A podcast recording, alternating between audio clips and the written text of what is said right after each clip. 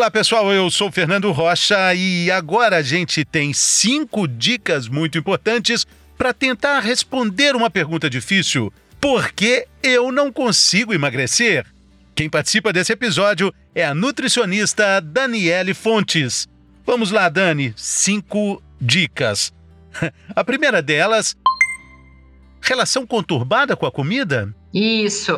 Fê, quando a pessoa sente culpa ao comer, quando ela sente medo de comer, quando ela muitas vezes faz aquela dieta restritiva na segunda-feira e aí no final de semana faz aquele pé na jaca, Quer dizer, é uma relação conturbada com a comida. Ela não tem uma relação de o que eu preciso comer, o que o meu corpo precisa, o que eu gosto, eu me permito.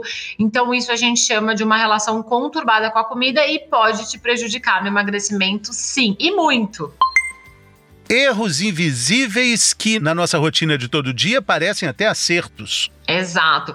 Então, considerar os alimentos como bons ou ruins é um grande erro. Fazer essas restrições, então, dietas muito restritivas, como jejum intermitente, dieta sem carboidratos, também vai ser um erro. E a não é, compreensão ou não consciência sobre o seu corpo, né? Então, sobre as questões do seu corpo, os incômodos, as relações, não olhar para isso talvez também seja um grande erro erro que acontece com frequência aí na questão do emagrecimento. E o terceiro item agora, o planejamento. Por que é tão importante e por que a, fa a, falta do planejamento pode atrapalhar tudo? Muito bem, a gente precisa ter de uma maneira prática nossas comidas, né? As nossas refeições é, já prontas para a hora que a gente precisa. A gente sabe que a gente trabalha o dia inteiro, tem filho para cuidar, ainda mais nessa correria né, da pandemia.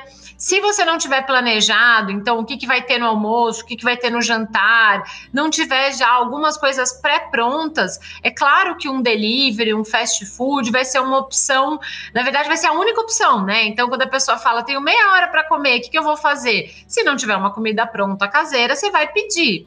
E aí, normalmente, os deliveries, essas comidas rápidas e prontas, não são as melhores opções por serem opções ultraprocessados, muito industrializados. Então, a gente sempre fala que o planejamento ajuda na escolha da alimentação mais natural possível. Então, isso é um item obrigatório.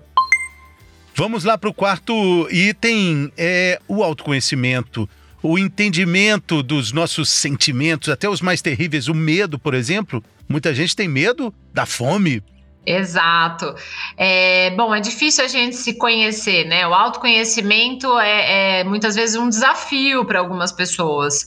Mas entender as suas questões emocionais, entender a sua relação com a comida desde a infância, entender como é a sua fome, como ela se manifesta, o que, que você gosta de comer, quais são os seus incômodos na alimentação e na sua vida mesmo, se você sente algum desconforto, tudo isso vai ajudar a gente a entender o que horas você precisa comer, o que tipo de alimento seria melhor para você, como você pode fazer seu planejamento, é, como você pode lidar com as suas emoções, além de lidar com a comida. Quando a gente está triste, às vezes a gente quer comer, mas o que mais a gente pode fazer quando a gente está triste? Essa é uma boa pergunta para vocês levarem aí com vocês.